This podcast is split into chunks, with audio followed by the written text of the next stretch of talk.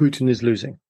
He is well and truly on the back foot. It doesn't matter whether he mobilizes more troops. It's not about troop numbers. It's about the technology that means he cannot win this war.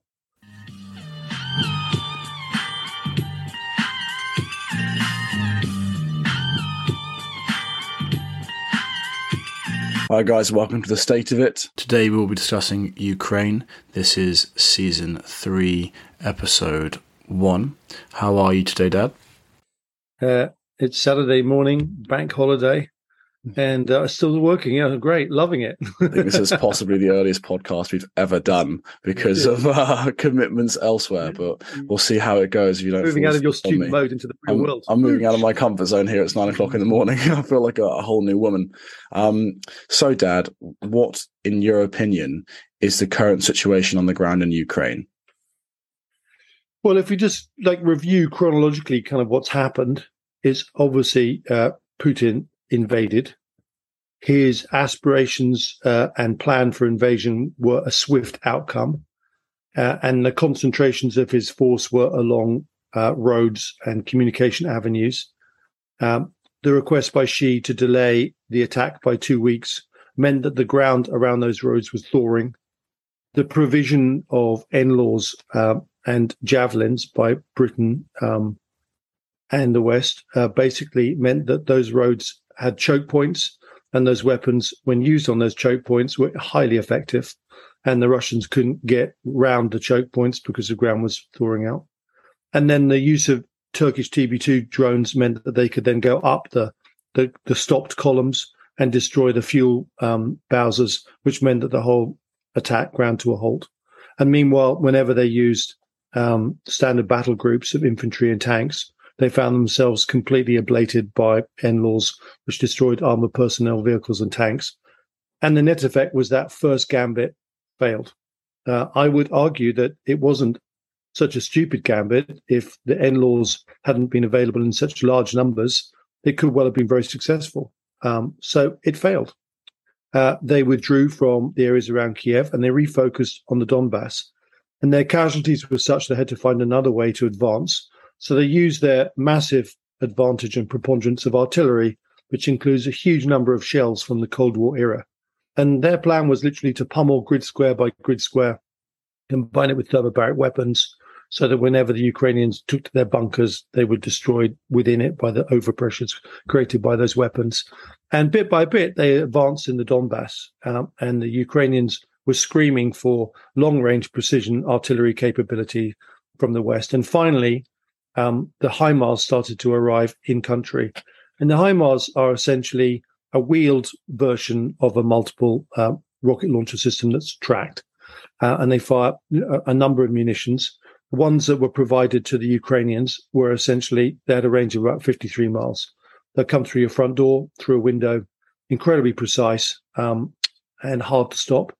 And they fundamentally changed the balance of power much as the NLAWs did in phase one of the battle. Phase two has been the destruction of the large divisional and the brigade artillery dumps, which have provided the ability to create this mass artillery bombardment systematically every day, every week. And the net effect of that is the artillery bombardment rate dropped to about one tenth. Uh, obviously, advances started to slow down um, at, Uh, to almost a grinding halt because now, without artillery, the Russian army has to move forward again with infantry and tank battle formations, and they're just as susceptible to NLAWs, and they're not very keen on doing it.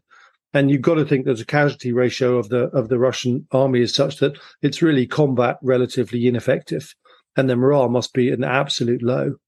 So with with the HIMARS, and only a few HIMARS that have changed the balance, and there are now said to be 16 in country. And those HIMARS are attacking know, HQs from brigade, divisional, maybe even down now to you know uh, regimental uh, bridges. If for example, um, the focus being around the south, where the Russians have a, a projection out past the um, Dnipro River. And there on the western side of it, there's about 20 to 30,000 Russians there. The bridges are being cut off they're essentially a modern day Stalingrad waiting to happen. And then, of course, we've seen the process whereby other weapons have appeared, like HARM missiles, which are anti radiation missiles launched by aircraft, uh, in this case, because they don't have the communication systems to program targets in the air. They've got an older version where they're pre-programmed. But what it means is the, the Ukrainian Air Force can start to strike the air defense systems when their radars are turned on, and these HARM missiles then track down the transmission of the radar to do with a, a surface to air system and kill the, the surface to air radar directional system. So they started to open up gaps now in air defense, and you of see the Ukrainian Air Force play an increasing role, especially down there in the south. And then the last piece is these attacks on Crimea. And I mean, uh, the, the Ukrainians have basically put it down to partisan attacks. I suspect that the Ukrainians have been provided with the longer range version of the HIMARS launch missile, which means that any target within the Russian, within the old Ukrainian borders is now a target. And that means Crimea and the military bases, everything that supports, in effect, the Russian combat situation in Ukraine on the Ukrainian side of the old border is now a target. And Putin is losing. He is well and truly on the back foot. It doesn't matter whether he mobilizes more troops. It's not about troop numbers. It's about the technology that means he cannot win this war. And he is holding on. And at some stage, probably before the winter, I could see that pocket on the western side of Dnipro end up surrendering. The Ukrainians, meanwhile, are building a bigger army, and their army means something because as they build, they'll receive the Western weapons to use them. So it's now inevitable, I think, that the Russians will lose that conventional war and Putin is under enormous pressure. With that pressure, when I say pressure on the battlefield, economically, I don't think he's under any pressure. I think he's a commodity producing society. And as we pointed out, sanctions upon Russia were like taking a knife to a gunfight because the West is a commodity consumer, subject to inflation as commodity prices go up. And as you sell commodity prices, they go up, you make more money. So Putin was always going to win that economic struggle, and and people like um, the Chinese were always going to buy his resources in a strategic partnership. So I don't buy the economic fragility argument. Um, I do for the everyday Russians in terms of availability of goods and substituting things from the West that they're still in the process of, but I don't in terms of the overall war fighting capability of the Russian economy. But on the battlefront, I think the tide has turned. And to the point where Putin must be feeling pretty desperate and looking at his options. And so, what are his options? Uh, they're one, fully mobilize. He doesn't want to do that. It, it states that the special military operation has become more like a, a, a war, which for some reason he doesn't want to admit to, because that means failure. Uh, it means that if you move to a war footing, you're essentially at war with NATO. It's very clear on a conventional basis that's a war he cannot win right now and he must be acutely aware of the failures of his warfighting ability with the air force and the army, and you know, and wonder whether the navy would suffer the same fate, which it probably would, apart from his submarines. The one advantage he has is his hypersonic weapons, uh, and they represent a massive threat to U.S. carriers and forces that would normally project power into the region. Although there's enough land bases that that's not a problem. But apart from that, it doesn't look too good for him. So his next option uh, is to wait for Chinese support, which we've talked about.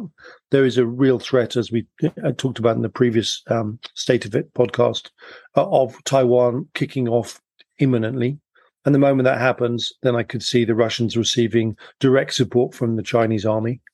That's something that NATO should really consider in their minds. Um, and the other area, of course, is an in between solution of the Koreans actually providing soldiers because they are satellite a puppet of the Chinese, and it would create some degree of separation and plausible deniability. And of course, uh, Koreans are denuded of resources, so trading resources for soldiers would make a lot of sense. But again, it comes back to technology on the battlefield, not just troop numbers. And that leaves us with a very dangerous point of the use of a tactical nuclear weapon on Ukraine territory. It is the gap, the real gap in terms of NATO policy use it on NATO territory. We know what we do. We deliver one back. You go through the escalation cycle and you hope you deter it. But because Ukraine sits in the grey zone, there is a very real threat that as he becomes more desperate, he tries to shock the Ukrainians with the use of tactical weapons, and that there is not a clear response from the West, and that failure to make a clear response actually leaves us open to such a, a, a um, an attack by Putin. And I think really we should have a long time ago said you know, Ukraine is not part of NATO, with the one exception that we will include NATO in our nuclear umbrella. So if a nuclear weapon is used on Ukrainian territory, we will treat it like NATO territory. Now, many NATO nations, like the Germans and the French, will jump up and down. But the truth is, the risk of escalation by having the grey zone is so great, the best way forward is deterrence. So I think you know our politicians have to wake up, and Biden especially, because he's obviously going to be the main leader in that. That unless we create a clear, defined policy to the first use of nuclear weapons on Ukrainian territory, NATO and the West is extremely vulnerable to that escalatory process. And Putin is not going to see himself be toppled by a failure on the battlefield. He would rather use such a, a ploy. And um, you know, the use of nuclear weapons is all about in Russia. The statement is in the preservation of the state. Putin is the state in his own mind. So make no mistake, the one and the same are linked. But Dan, and then if if you're saying that Ukraine should be included in the nuclear umbrella of NATO. And you're saying that it's highly likely that Putin will resort to that because he doesn't want to be toppled and because of losses on the conventional battlefield. Surely that massively increases the risk of a of a war between NATO and Russia, which is precisely the reason why that umbrella has not been has not been widened to include Ukraine. There must be a very good reason for that because well, the risks are too great. And then once that happens, well, there is a there is essentially a, a, huge war in Europe between two major power blocks. Well, doesn't doesn't um, the danger outweigh the pros? Because I, I, I, disagree. I think anyway. I, I disagree. I think the inevitability of Putin's failure and collapse on the battlefield is now imminent.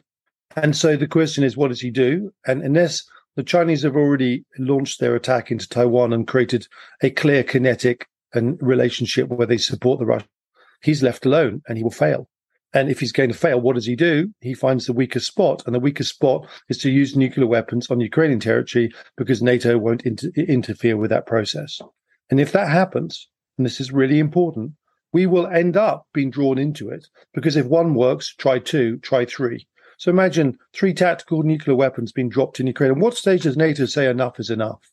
Somewhere it will have to, and that will draw us in anyway. So far better to preempt it and create a deterrence framework for it not to be used than the opposite before it happens. And there's another process too, is that the lessons that um, Putin gave to Xi was the nuclear threats of creating a nuclear umbrella meant that essentially Ukraine suffered a war. And we didn't challenge it. And we should have challenged it at that moment and said, for the purposes of this process, if you threaten us with nuclear weapons, it, it's part of NATO. We could have even stopped the whole thing then and there.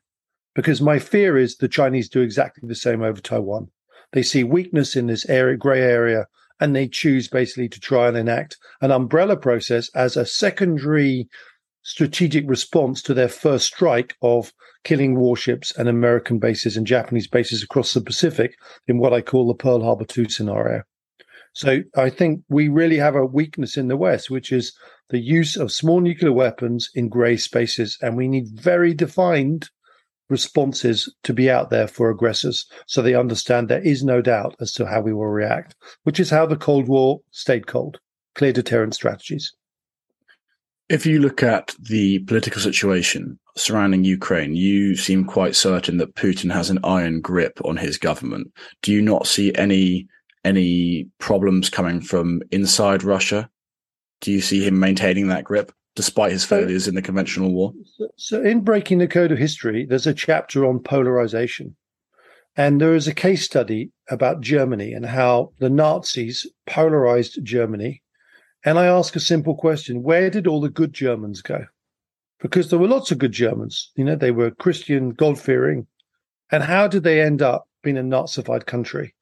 And the first thing that happens is the good ones see the writing on the wall, they can't resist it, and they leave. Um, some of them stay and they turn out to be targets and end up in prison or just disappear. And because of one of the theories that you'll see we've talked about. It's a theory of human collective dynamics. Um, it's available on the website. Essentially, I describe humanity as a system whereby you have 15% of people who are highly productive and constructive. You have about 20% of people who are destructive, and 2% of the 20 are highly malevolent. Hitler would have been one, Stalin would have been another. And those people actually lead nations to war. They then enact the rest of the 20% to work with them. They remove the 15% who are constructive. And the people in the middle, literally just like wheat in the wind, start to follow the other energy. And Putin has created the same construct. There are no dissenters. And if they are, they're very deeply buried and unable to act. So I don't see that as a solution in this particular current paradigm, and nor should we in the West. Relying on hope is a very bad strategy. What is your opinion on Boris Johnson's recent visit to Kiev? Do you think it shows that continued solidarity that the UK has with Ukraine? Do you think it shows a Western solidarity, or is that still, you know, is the UK leading the charge there? I think it shows that Boris is out for Boris. Um, I'm afraid I would have to classify it as one of the greatest disappointments in uh, political leadership in British history for decades. He entered with a mandate that was so powerful, one that he could have executed Brexit and radically advanced Britain in his tenure. And his incompetence and self centeredness and narcissism and this creation of a, a Boris cult uh, has absolutely let the side down in the most incredible way he um, the only reason that he stepped up for Ukraine was he was in political difficulties and he understood that Ukraine's survival was his own survival. And ultimately, uh, as I talk about in the cycle of five stages of empire, many leaders do things for their own reasons, which represent unconsciously how the system predictably should respond to maximize its outcomes. So I don't think Boris's um, behavior was altruistic. It was Boris's self-centeredness. I think his return there is much more about his legacy because it was one of the things that history here they're recording for two things. One is for Brexit and releasing Britain from the, the trap of the EU. And if anyone is in doubt about the future of the EU, just look at its behavior. It has really no real growth. Stagflation has hit it. Now, as negative real growth, it will fracture. And Brexit will be viewed as leaving the Titanic before the ship sunk in the first lifeboat to set up and go to the Carpathia. Um, and, and I say that because Boris will historically be viewed as the man that got us out. And he'll also be viewed as the man that saved Ukraine, which actually he will and did. His motivation's another issue, and his visit is about reinforcing that process. Interestingly enough, I do think that he will fight tooth and nail for that legacy. So you can assume that Boris's key strategy will on, be ongoing support for Ukraine wherever or whatever he does. But for himself, is personally it, motivated. It's much more about himself than it is for Ukraine. Everything is about himself. but the end result will still be a so fight the, for the, Ukraine. The support for Ukraine, and I think actually Truss, who you know, uh, um, from the moment Tugendhat dropped out, we made our favourites, will actually be quite Thatcher-esque, and she is probably now the strong woman of the West and that she will be more resolute than Biden or any other European leader in facing off against Putin and the Chinese. And I think, strange enough, she starts from a position that's very different from previous politicians since Blair, which is they all start in lots of hope, lots of popularity, and they just go downhill in the polls. I think she starts in the other corner. There is no hope of popularity. She's a strange fish, much as Thatcher was. The style of communication was really weird a few months ago and is less weird now but her policies are entirely appropriate for where we are in an expansive stage of the fifth stage of empire. They're highly Thatcher-esque, and she's also adaptive, and she knows that government needs a radical washout in what I call the second phase of the civil war, which is never complete, which is the lateralization of government. So I think actually she's going to start off unpopular and she's going to become more popular. And the judgment will simply be not her political charisma, which we've been you know, following for years at, at some level, and much more her delivery of policies. And I think she's going to surprise us. And um, if Sunak had got in, you might as well have kissed goodbye to the West. But I think there's something quite interesting about her arrival.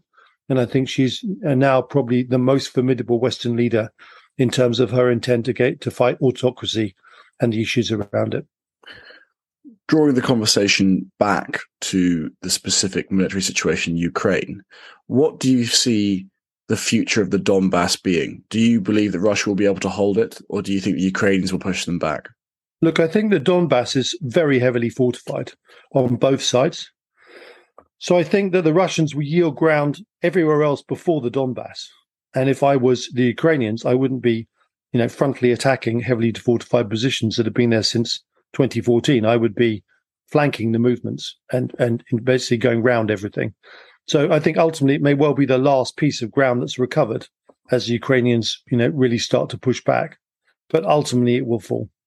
And ultimately Ukraine will gain its borders as long as, you know, World War Three doesn't intercede. And, uh, but I think, I think, um, unless something radical happens and the Chinese arrive, essentially the Ukrainians are set to win that war. What do you think of the fighting capability of the of the Russian military compared to the Ukrainian military right now? On a, oh, on a well, versus basis. You know, it's, it's completely night and day. And and I think what's interesting is after the Crimea was taken from Ukraine, they reformed their forces, and the West helped them, and they shifted you know, what, what is a communist legacy of hierarchical leadership on the battlefield, as in one person telling the next person and it running down the pyramid, into a much more kind of mission centered command where corporals, sergeants had very, very high levels of initiative and authority to execute. And that means that the whole force is far more multiplied. There's a very interesting sort of observation about the Germans in the Second World War, and that is they started in a very kind of mission led leadership where leadership was devolved to the lowest levels. And towards the end of the war, when Hitler felt that he was losing, he just took more and more control, and people were disempowered further and further down the chain, and the combat capability decreased. In the West, they started the other way around and they migrated to exactly how the Germans started, and their armies were more successful. So the adoption of that mission led construct for the Ukrainians was a big move, and the Western training. And the Russians are still stuck in the opposite. Now, the more lethality you give to those individuals and the more command flexibility you give them, and NLAWs and you know anti-aircraft shoulder-fired manpads, they're all about the power of the infantryman. You multiply that effect enormously. So the motivation of the Ukrainians is just phenomenal. Their toughness, their durability, they're tough people, and you know they, they are they're developing an extremely combat capable system that actually is the frontal shield of NATO now far battle hardened experience like this is difficult to describe when you look at the transformation of a society and its military. So, in the process of fighting the Russians, the West is gaining, you know, a, a force which in itself is a highly capable um, organization that will play a part in the bigger picture, I suspect. And as for the Russians, they've been found wanting. They basically are an army. So Russia, in its the historical cycle of empires, is in legacy. So after the Cold War, it never recovered really. It's an illusion to think it recovered demographically because its demographics have decreased. So its population has decreased. Therefore, the forces of social change have waned. Its recovery is purely about the commodity cycle. So it's become richer, and the energy of Putin has tried to substitute the lack of energy of the system he leads. But you can't compensate for that. And the army represents a fractal of that low motivation, low adaptability, low energy, all those things in his army are represented by the people of Russia, with a few exceptions. And that's not enough to make a difference in this war. So it's very much a hallmark of the cycle of a system. And legacy is a terrible place to be fighting a war from with negative demographics. And that's one of uh, Putin's greatest problems. A quick war is the only way you can win that war. Uh, anything that's attritional kills you with time, whereas Ukrainians are on the other side of that curve. With the use of tactical nukes, do you think the situation on the ground could change? Oh my goodness! You know, it's difficult to imagine how scary those weapons really are. Really, really scary. So and I so I take that as a strong yes. yes, yeah. I mean, you know, it's a game changer. You know, if you could be left to use tactical weapons without any limitation, you would destroy the Ukrainian army and its resistance. Well, I think that's about it from us. Thanks so much for joining us, Dan, and giving us your perspectives on what's happening in Ukraine and the political situation surrounding it. Do you find that all all right? Well, I mean, it's quite traumatic to six months later be witnessing a war in Europe, but um, and it has um, real double jeopardy as the Ukrainians start to become more successful. Um, we in the West, our leadership and NATO leaders need to recognize this point of danger and counter it and be proactive rather than just passive. Um, so I think it's a really important moment, and I hope that Truss's arrival will also be part of that response with a, a new energy infused in the system. Well, there we go. I think you've given us some problems and some solutions there. So thank you so much, Dad. Have a good day and you, Winnie. Catch you on the uh, on number three of series three.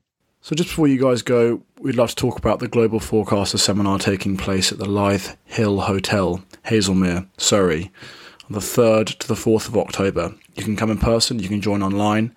It consists of six one hour sessions per day, 40 minutes for speaking per session, with questions to follow, and you can book it on David's website if you'd like to attend.